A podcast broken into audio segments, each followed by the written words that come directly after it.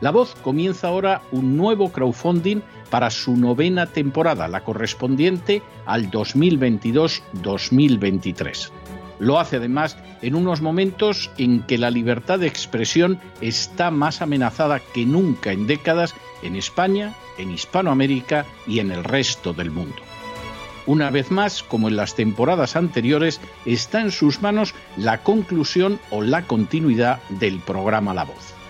Debido a la crisis económica creciente, al cambio del dólar en relación con el euro y sobre todo a la censura del programa en redes con su correspondiente desmonetarización, en esta novena temporada nos vemos obligados a subir el objetivo hasta la cifra de 130.000 dólares. Con el crowdfunding se mantiene la emisión en directo, en abierto y de forma gratuita del programa a través de YouTube, iBox, SoundCloud, Spotify, Apple Podcasts, Google Podcasts, Tunnel y Stitcher. Además, por supuesto, de en cesarvidal.tv. De hecho, es este crowdfunding el que permitirá poder seguir emitiendo en cesarvidal.tv, ya que sin la continuidad de la voz no puede haber continuidad de contenidos en ese canal televisivo. Si la voz, tras la conclusión de esta temporada, no pudiera regresar en el mes de octubre, quizá no sucedería algo tan grave. Una vez más, habría quedado de manifiesto como tantas veces a lo largo de la historia de las naciones hispanas, que para muchos es preferible quejarse, protestar o amargarse a enfrentarse de manera práctica con un problema concreto. No pasaría nada. La voz simplemente dejaría de emitirse por la sencilla razón de que no hay suficientes personas dispuestas a asumir el apoyo de su causa, que es la de la libertad y de la verdad la de la información independiente y la opinión rigurosa, la de la lucha contra las tiranías y contra aquellos proyectos que pretenden convertir en esclavos a los seres humanos. Si piensan que merece la pena seguir escuchando día a día la voz, son ustedes bienvenidos a la hora de contribuir al nuevo crowdfunding que permitirá que puedan escuchar este programa radiofónico una temporada más. Muchas muchas, muchas gracias por todo. God bless you. Que Dios los bendiga.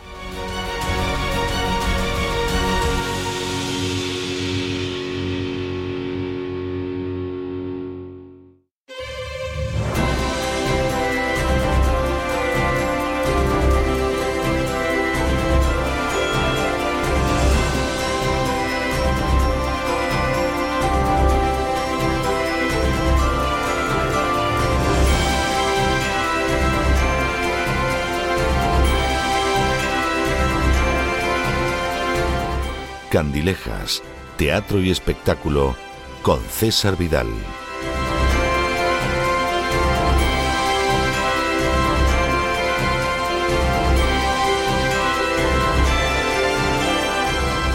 Hace muchos, pero muchos años, allá por el año 1937, un profesor de una universidad británica que se llamaba Tolkien empezó a escribir una novela que en un momento determinado le fue creciendo, le fue creciendo hasta que llegó a un punto que él no lo sabía entonces, pero acaba convirtiéndose en una trilogía.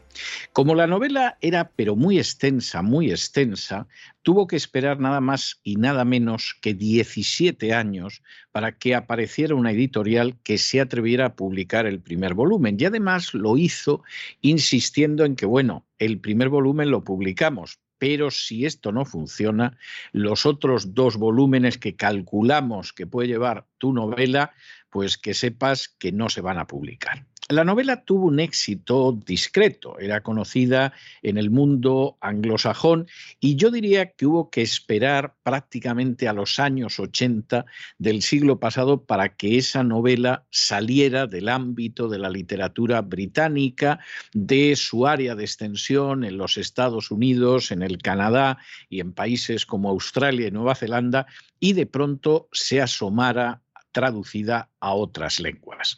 Incluso en aquel entonces daba la sensación de que la dichosa novela, ya convertida en tres, consagrada como una trilogía, pues realmente no iba a tener mucho éxito fuera. Inicialmente casi casi quedó reducido a aquellas personas que eran aficionadas a la literatura fantástica.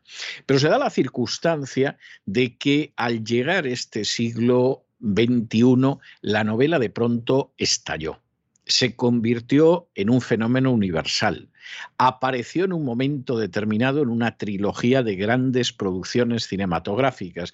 Y yo creo que no se puede encontrar a nadie que proceda de los últimos 30 años que no conozca de oídas o porque la ha contemplado precisamente las hazañas que aparecen resumidas en esos famosos versos que dicen tres anillos para los reyes elfos bajo el cielo, siete para los señores enanos en casas de piedra, nueve para los hombres mortales condenados a morir, uno para el Señor oscuro sobre el trono oscuro en la tierra de Mordor donde se extienden las sombras.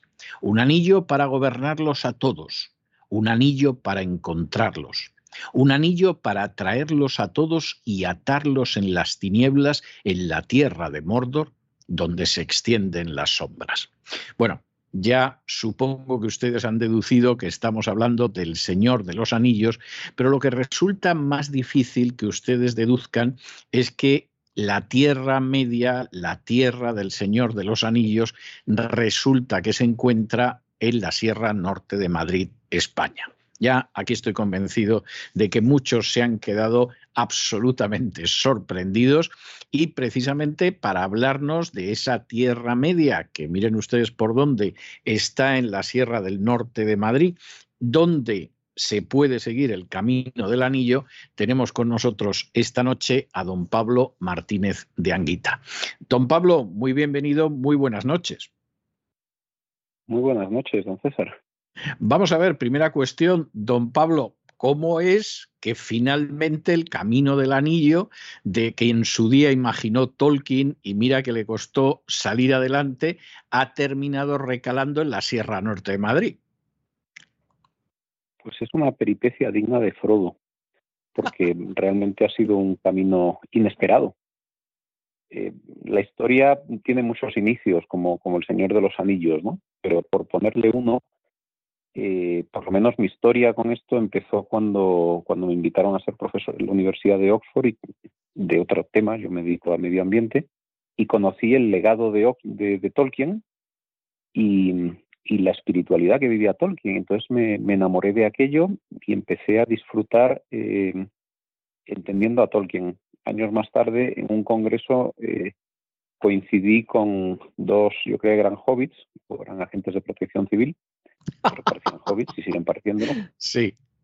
Que, que, habían encontrado ese paralelismo y que habían encontrado, pues, como, como decían ellos, ¿no? Que, que Bri, es donde echaron un trago los hobbits, pues de, ahí pasó a llamarse Bri y Trago, Bri, Trago, Bu y Trago, Bu y Trago de Lozoya. Caramba. Y es una ciudad amurallada como, como Bri. Eh, rodeada por un río como el Brandivino y se puede llegar desde Hobbiton, que tiene, bueno, la comarca tiene varios lugares, tenemos, tenemos cuevas hobbits en el Molar, la pradera de, Bilbo en, el Berrueco, y así toda una serie de, coincidencias con, los espacios de la película. Por ejemplo, eh, la cima de los vientos es un lugar terrible donde los Nazgules pues atacan a Frodo y le hieren y de algún modo es un contacto real con la existencia del mal. Hoy en día vivimos en tiempos como de mucho buenismo. No, el mal no existe. Bueno, pues eh, si uno sube a la cima de los vientos y es atacado por los Nazgules, percibe que sí. ¿Qué es la cima de los vientos? Pues en el Cerro Piñuecar quedan un, pues quedan búnkers de la guerra civil y te metes ahí dentro y sabes que o matas o mueres. Y ahora, mm, dígame usted que el mal no existe. A ver, esto y, además tiene un poco esa estructura como de, ruido, etcétera, ¿no? Es, otra, otro parecido, ¿no? Y luego bueno. llega a la Iruela, por cerca del bosque de las Hayas, en fin, hay muchas similitudes y, ahora se puede recorrer. Bueno, y además parece que con una ventaja, porque la gente que vio en su día la trilogía del Señor de los Anillos, que es, es, una gran trilogía cinematográficamente, independiente de que hayas leído las novelas de Tolkien o tengas interés en Tolkien o no, la verdad es que las películas eh, son impresionantes. A mí sobre todo la primera y la tercera me impresionaron enormemente. Eh, eso lo hicieron en Nueva Zelanda y tuvieron que mover mucho la cámara y desplazar mucho el equipo cinematográfico para ir encajando las distintas partes de ese camino del anillo. Pero el camino del anillo, este que usted me cuenta, ubicado en la Sierra del Norte de Madrid, esto es todo seguido. O sea, aquí no hay que ir saltando arriba y abajo de la provincia, aquí va todo Nueva Zelanda, en Nueva Zelanda había que pasar 200 kilómetros de, de mar de isla a isla y volver para atrás y para adelante para, para, recorrer esos escenarios aquí, ¿no? Aquí está una cosa tras otra en 128 kilómetros que se recorren andando. Es verdad que cuando uno echa cuentas de lo que fue la Tierra Media en, la, en el final de la, de la tercera edad, el equivalente sería como ir andando, lo que hizo Frodo sería el equivalente de ir de Madrid a Moscú. Pero bueno, digamos que se ha ido haciendo un poquito más pequeño ese espacio y que nos cabe en la Sierra Norte. Y hemos pasado de 4.000 kilómetros que debió caminar Frodo a unos 128 que son asequibles para una semana de, peregrinación. Bueno, y ahora además ir de Madrid a Moscú está totalmente fuera del alcance de nadie, ¿eh? o sea que tampoco se puede intentar ir con esas dimensiones. Bueno, eh, aparte, aparte de esos ahora. aparte de esos hobbits que, que usted comenta que aparecieron, esta idea a quién se le ocurrió, don Pablo, porque la idea es muy buena. Es decir, es una de esas cosas que yo cuando lo vi impreso, yo dije, se nepa posible. O sea, esto, esto no es posible. ¿A quién, ¿A quién se le ha ocurrido esto? Porque luego fui mirando el mapa, sobre el mapa de Madrid, fui viendo los sitios, iba intentando recordar, en algún momento eché mano del Señor de los Anillos para, para comprobar alguno de los lugares por si me fallaba la memoria, pero en un momento determinado yo dije, pero bueno, ¿a quién se le ha ocurrido esto? Porque verdaderamente es una mente brillante. O sea, al encontrar estos paralelos que, que usted estaba comentando, vale, que yo le dejo pasar lo de Buitrago y todo lo demás y eso, pero tengo que decir que, los paralelos y las coincidencias en la Sierra Norte de Madrid son absolutamente afortunados. Y cuando uno ve el mapa de esa Tierra Media y ve la demarcación que han hecho ustedes en la Sierra Norte de Madrid, oiga, es que parece que Tolkien se pasó por la Sierra Norte de Madrid antes de escribir El Señor de los Anillos. Insisto, esto a quien se le ocurrió, porque está muy bien pensado ahí tenemos una, tenemos una hipótesis. Esto es una, obra de, mucha gente, ¿no? Pero quizá esto, en primer lugar, de estos dos chicos que se llamaban Gonzalo y Gema, que eran agentes de desarrollo local y enamorados de Tolkien. Y ellos vislumbraron algunos parecidos y luego durante cuatro o cinco años eh, un grupo de amigos empezamos a salir todos los fines de semana a la Sierra Norte para patearnos los caminos y las celdas y encontramos algunas perdidas y, y después yo creo que nos debimos hacer como 600 kilómetros caminando en fines de semana hasta que efectivamente lo hilvanamos todo. Entonces se puede decir que no es una idea de una mente brillante, es un descubrimiento de algo que estaba. Y aquí es donde viene mi hipótesis. Eh, yo creo que es un regalo de Tolkien. ¿Por qué? Pues, sí, sí, dígame. Tolkien lo crió un sacerdote muy especial. Eh, Tolkien quedó huérfano a los tres años. Su madre había vuelto a Birmingham y su padre murió cuando tenía que embarcarse un tiempo después desde Sudáfrica. Y eh, Mabel, su madre, pues se convirtió al catolicismo y eso le hizo perder, digamos, todos los apoyos sociales que tenía Inglaterra, que no era precisamente una cosa que se viera bien, ¿no? Y entonces cayó pues eh, en la miseria. Y entonces se apeado de ella un sacerdote que se llamaba Francis Morgan Osborne, que tenía dos características muy interesantes. La primera es que era el brazo derecho del cardenal Newman, que ahora es el, eh, San John Henry Newman, y segundo, que cuando iba de vacaciones eh, a este sacerdote John, eh, perdón, Francis Osborne, le llamaban el tío Curro en Jerez de la Frontera. Era Jerez. Caramba, caramba. Entonces, entonces, sí, Tolkien llegó en llegó a tener la educación que tuvo pues eh, por un sacerdote español y el vino de Jerez. Y entonces cuando uno entra en la Tierra Media en la 1, lo primero que hay es el primer toro de Osborne que se puso en España que justo coincide con la demarcación de la Tierra Media. Entonces, bueno, pues digamos que esto debe ser como un detalle de Tolkien hacia, hacia su, su padre, mentor putativo espiritual, y, y así lo hemos visto nosotros como un descubrimiento y, con esta cierta imaginación que hemos aprendido de Tolkien como un regalo. Vamos a ver, don Pablo, la, hipótesis que, usted lanza me parece interesantísima. O sea, tengo que decirle que, eso sí que es un descubrimiento ya no de, de ustedes solos, sino que es un descubrimiento enorme la idea, bueno, a lo mejor fue un homenaje de Tolkien, a lo mejor fue un préstamo que Tolkien se tomó del padre Osborne. Es decir, el padre Osborne lo mismo le contaba lo que eran esas tierras y eso acabó inspirando a Tolkien, pero que, que finalmente la Tierra Media pueda estar inspirada en todo en parte, la verdad que viendo el mapa parece que es una copia, esta es la realidad, en eh, lo que le pudiera contar el padre Osborne sobre España, yo no sé si estaría por la Sierra Norte de Madrid, pero desde luego parece muy verosímil. No, no, quiero decir, esto es mitopoéticamente verosímil, es decir... Sí, sí, yo eh, lo creo. Ontológicamente verdad, pero no académica y científicamente. Bueno, porque no hay manera de demostrarlo. No, Efectivamente, y porque yo creo que las, las, inspiraciones de Tolkien le vinieron, yo creo que mm, yo, eh, yo, creo que en gran medida, bueno, primero de Birmingham, como las dos torres, pero, pero luego también eh, quien vive en Oxford tiene la fortuna de tener unos museos maravillosos para ver, para ver a través de hombros de gigantes. Así que por eso digo que, que nuestros, nuestra semejanza yo la dejo en mitopoética. No, pero no es posible, don, o sea, no es imposible, don Pablo, o sea, es, es una posibilidad.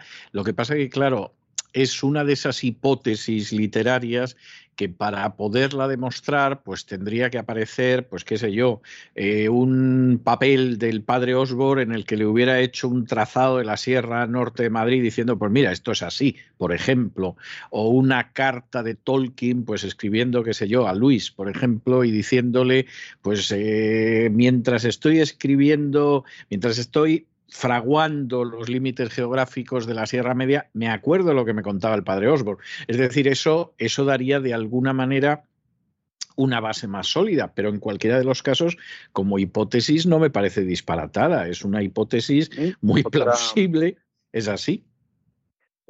En este sentido, eh, hay otra, porque todo esto son cosas como muy curiosas ¿no? Eh, y muy mágicas, de algún modo, como su literatura. Pero es que lo que nosotros llamamos la Tierra Media es lo que durante muchos siglos se ha llamado la marca media, que había la marca baja, la marca media y la marca alta, que eran pues eh, los sistemas de atalayas defensivas o de aviso en, pues en eh, el tiempo de las cruzadas. Entonces, todo nuestro territorio que llamamos la Tierra Media está ubicado en la marca media. Y la marca media sí es un espacio históricamente real, otra coincidencia. Sí, es así, es así, es cierto. Bueno, vamos a ver para la gente que en estos momentos le está escuchando y están deseando ver cómo se hace esto. ¿Cómo se hace el camino del anillo? Es decir, una persona que ahora viva en Madrid diga, total, me viene a tiro de piedra. O que viva en Asturias o que viva en Granada y diga, hombre, pues me gustaría a mí eh, hacer el camino del anillo, ¿no? Eh, que además, pues bueno, no, no es el camino de Santiago. O pero... que viva en Alabama, como los últimos que han venido. O que viva en Alabama, efectivamente. Bueno, ¿cómo se hace ese camino del anillo? ¿Qué hay que hacer para poder hacer el camino del anillo? Pues hay, hay dos opciones. Eh, uno lo puede hacer por su cuenta, entra en la página del camino del anillo, .es o .com, y allí están los tracks y lo puede caminar. Tan sencillo como eso. Y se hacen los 122 eh, kilómetros el solito y a su ritmo. Sí, lo, que pasa es que, claro, aquí la dificultad es donde duermes. Y ahí es eh, donde pues nosotros hemos ido arreglando una serie de, espacios. En, en concreto, eh, pues hablamos con el cardenal Osoro, eh, aquí en Madrid, y porque aquí yo digo así un poco en broma que tenemos una especie en extinción que es el cura rural.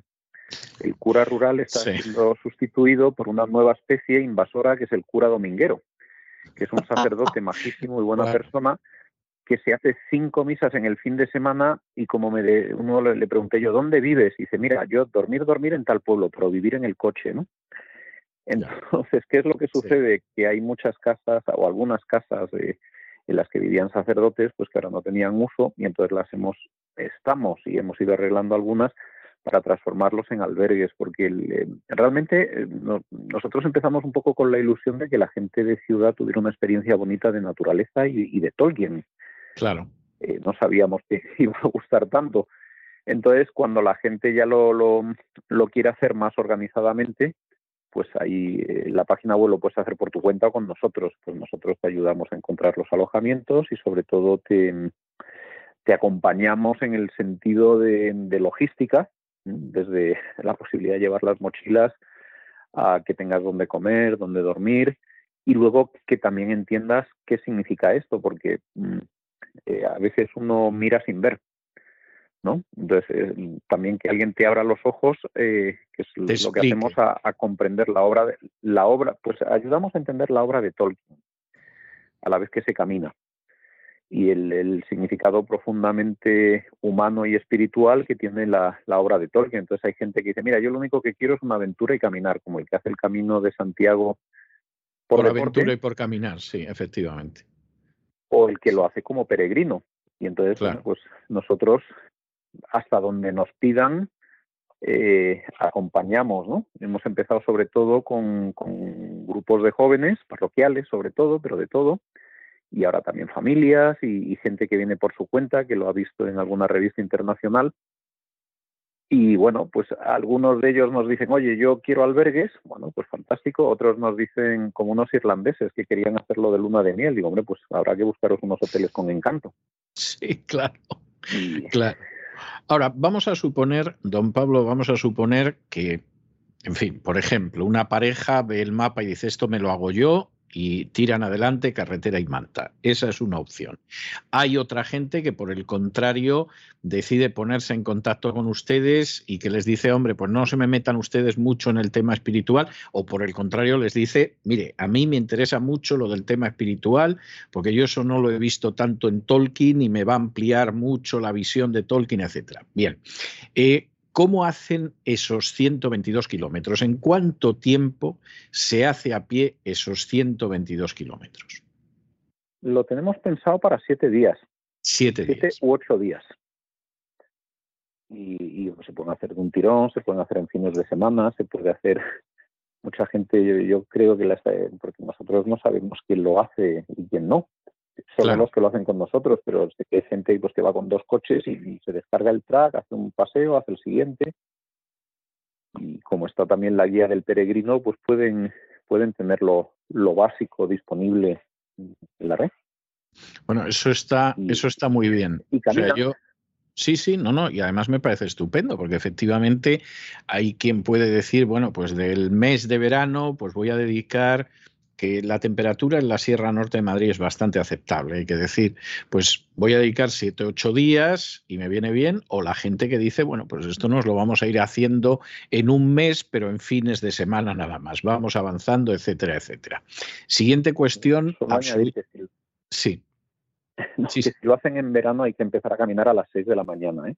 Bien. Y acabar a la una a más tardar porque hace calor muy bien, me parece, me parece muy bien. Si hay gente que llega a las 3 de la mañana al Valle de los Reyes en Egipto y, y, en fin, no se queja mucho o se queja moderadamente, bueno, pues aquí sabemos que no hay que empezar a las 3 de la mañana, que se empieza más tarde, pero que en fin, más allá de las 12 y pico, la una se puede poner un poco pesado si se hace en verano. Siguiente cuestión, don Pablo, un tanto impertinente, pero, pero absolutamente indispensable. ¿Esto qué cuesta?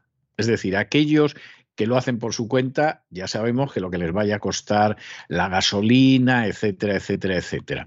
Pero en el caso de aquellas personas que de pronto se ponen en contacto con ustedes y les dicen, bueno, pues yo quiero que ustedes me acompañen de esta manera, de la otra, eh, voy a ir eh, durante una semana entera, voy a ir en fines de semana alternos, eh, quiero que me expliquen todo el entramado espiritual de Tolkien. No se me meta usted por ahí, pero recuérdeme lo que hicieron Frodo y, demás personajes aledaños, etcétera. ¿Cuál es el coste de eso? Pues hay dos modalidades, digamos, la, experiencia hobbit de albergues y la experiencia élfica de hoteles. Cuando estamos en la experiencia Hobbit, hay un máximo de 450 euros. Digo máximo porque a partir de ahí, si eres joven, pues tienes un 25, si eres familia, tienes eh, otra serie de descuentos. Al final, es si no quieres comidas, eh, los grupos lo hacen en 180. Hay que calcular entre 180 la opción más barata y 450 la más completa. Si lo que quieres ya son hoteles con encanto y cenas propias de un hobbit a diario, pues podemos estar hablando de 900 euros, porque ya son habitaciones bonitas de hoteles. Bueno, ¿y eso no incluye las comidas? ¿Las comidas van aparte? Todo, todo, lo incluye todo, todo. Hombre, pues mire, a mí, todo incluido a mí francamente me parece que es muy económico. Sinceramente, esto que no se interprete, don Pablo, como que les estoy yo instando a que, a que saquen más beneficio, porque además tengo la sensación, por lo que llevamos hablado en esta conversación, de que ustedes esto lo hacen más por afición, por gusto y por deseo, que porque hayan decidido organizar una agencia de viajes en la Tierra Media. Es, es la sensación que da de lo que ustedes cuentan. Nosotros somos una fundación sin ánimo de lucro. Claro, claro. Somos una fundación. Así que, no, lo que pasa es que si, si vamos a ver nuestra fundación, que se llama Laudato Si, es el nombre de la encíclica del Papa sí, sí, sí. en la que exhorta a cuidar la naturaleza a todo el mundo, a cuidar la casa común. Em, tenemos dos, dos objetivos en, este camino del anillo. El, primero es que la gente con recursos pues salga, disfrute tengo una experiencia educativa, cultural, deportiva, natural y bonita, porque al fin y al cabo eh, la experiencia de Frodo es muy bonita, es tirar el anillo, que es el mal que uno lleva encima, ¿no? sí, pero no, no haga usted un, no destripe usted la historia para los que no la sepan, porque en fin, seguramente es casi lo que, digo es que, universal. sí. Que es una peregrinación, que lo que hacemos lo llamamos peregrinación por eso, porque tiene un, tiene un significado. Pero luego también tenemos otro objetivo en la fundación y es que hay mucha gente que no puede hacerlo. Hay, yo que he trabajado 20 años en, selvas tropicales, pues siempre veía que los niños en, África y en América no salían del campo.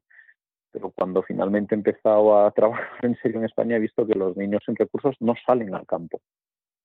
Entonces, eh, sí que es verdad que nos interesa eh, hacer hucha para, bueno, pues trabajamos con Caritas para poder llevar chavales a, la montaña también a que tengan sus, días de, belleza y naturaleza. Pero vamos, aparte de eso, no somos una agencia de viajes, somos una. No, no, no, no. Es, eh, en este caso de la iglesia. Yo creo que además se desprende con muchísima claridad lo que está diciendo. O sea, que, que es obvio que aquí lógicamente esto genera unos gastos, porque todo genera unos gastos, o sea, pretender que la gente va a llegar en plan hobbit, en plan enano o, en plan elfo, donde sea, y que eso no va a generar unos gastos de alojamiento, etcétera, es algo absolutamente absurdo. Pero aún así, la manera en que usted lo iba describiendo y todo lo demás, pues efectivamente da, da una sensación de que no, no es una agencia de viajes. Hubiera sido, hubiera sido totalmente legítimo ¿eh? O sea, quiero decir, si de pronto una agencia de viajes pues se dedica a hacer pasear a la gente por el camino del anillo o por la ruta de los templarios o por el camino de la plata romano o por la ruta de Ramán III, vamos, sería fantástico pues el hecho de que fuera así. O sea, y, además sucede, ¿no? Sucede con el tiempo. Sí, y efectivamente es muy hermoso y además en el caso de España, pues es que es que realmente la cantidad de rutas culturales que uno puede imaginar, pues es absolutamente innumerable, ¿no? O sea, esa es la realidad. No es el caso, pero, pero quiero insistir en el hecho de que si fuera el caso, sería absolutamente legítimo y además sería estupendo, porque sería un, un tipo de turismo, un tipo de viaje, eh, un tipo de rutas que, que merece la pena seguir. Y los que alguna vez no nos hemos tenido que montar esa ruta porque no estaba en las agencias de viaje, pues lo sabemos. Y en el caso de don Pablo sospecho que también lo sabe con otros itinerarios.